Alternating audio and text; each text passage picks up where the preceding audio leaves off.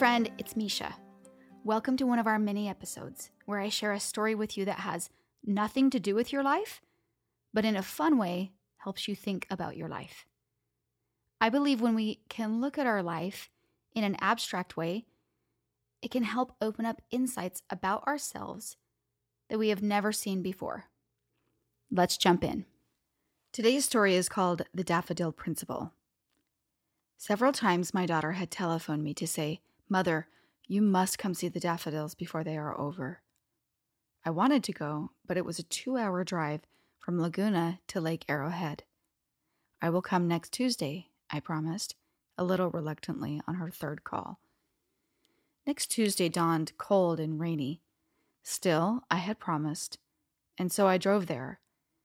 When I finally walked into Carolyn's house and hugged and greeted my grandchildren, I said, Forget the daffodils, Carolyn. The road is invisible in the clouds and the fog, and there is nothing in the world except you and these children that I want to see bad enough to drive another inch. My daughter smiled calmly and said, We drive in this all the time, Mother. Well, you won't get me back on the road until it clears. And then I'm heading for home, I assured her. I was hoping you'd take me over to the garage to pick up my car. How far will we have to drive? Just a few blocks, Carolyn said. I'll drive. I'm used to this. After several minutes, I had to ask, Where are we going? This isn't the way to the garage. We're going to my garage the long way, Carolyn smiled, by way of the daffodils. Carolyn, I said sternly, please turn around. It's all right, Mother, I promise. You'll never forgive yourself if you miss this experience. After about 20 minutes, we turned onto a small gravel road, and I saw a small church. On the far side of the church, I saw a hand lettered sign that read, Daffodil Garden. We got out of the car and each took a child's hand, and I followed Carolyn down the path. Then we turned a corner of the path, and I looked up and gasped.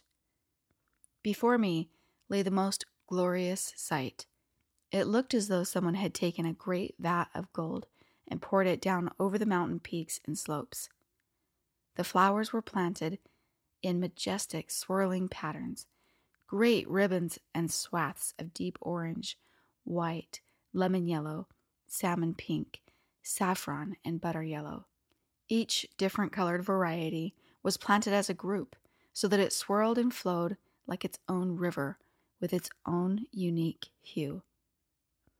There were five acres of flowers. But who has done this? I asked Carolyn.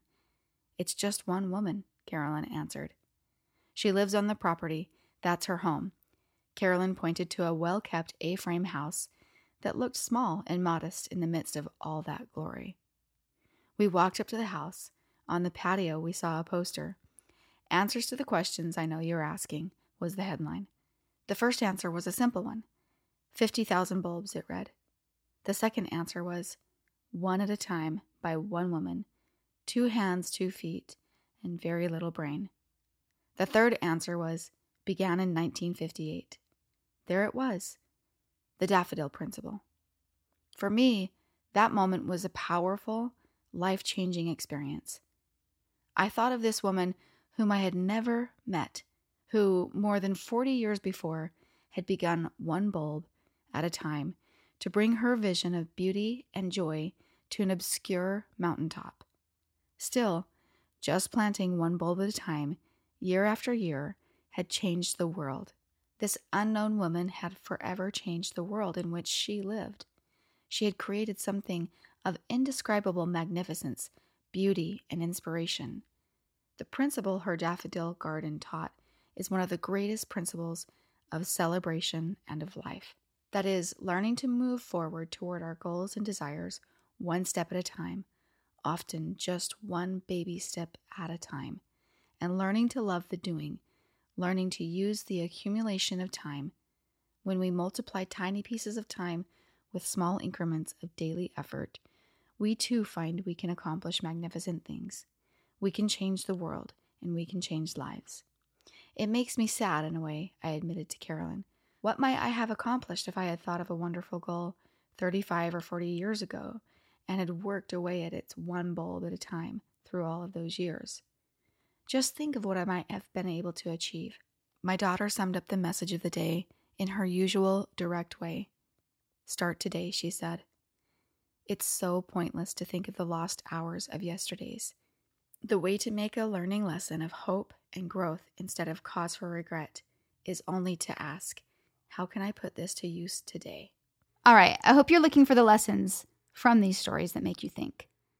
If there's any questions or insights you have, don't forget to reach out. I would love to hear from you. You can DM me on Instagram at my friend Misha. I'm here for you. I'm here for you to help you take a little bit of time for a mindset check that will alter your days and by so doing, alter your life. I'm here to remind you that in your life you have more power than you think you do by breaking it down and walking through it with you.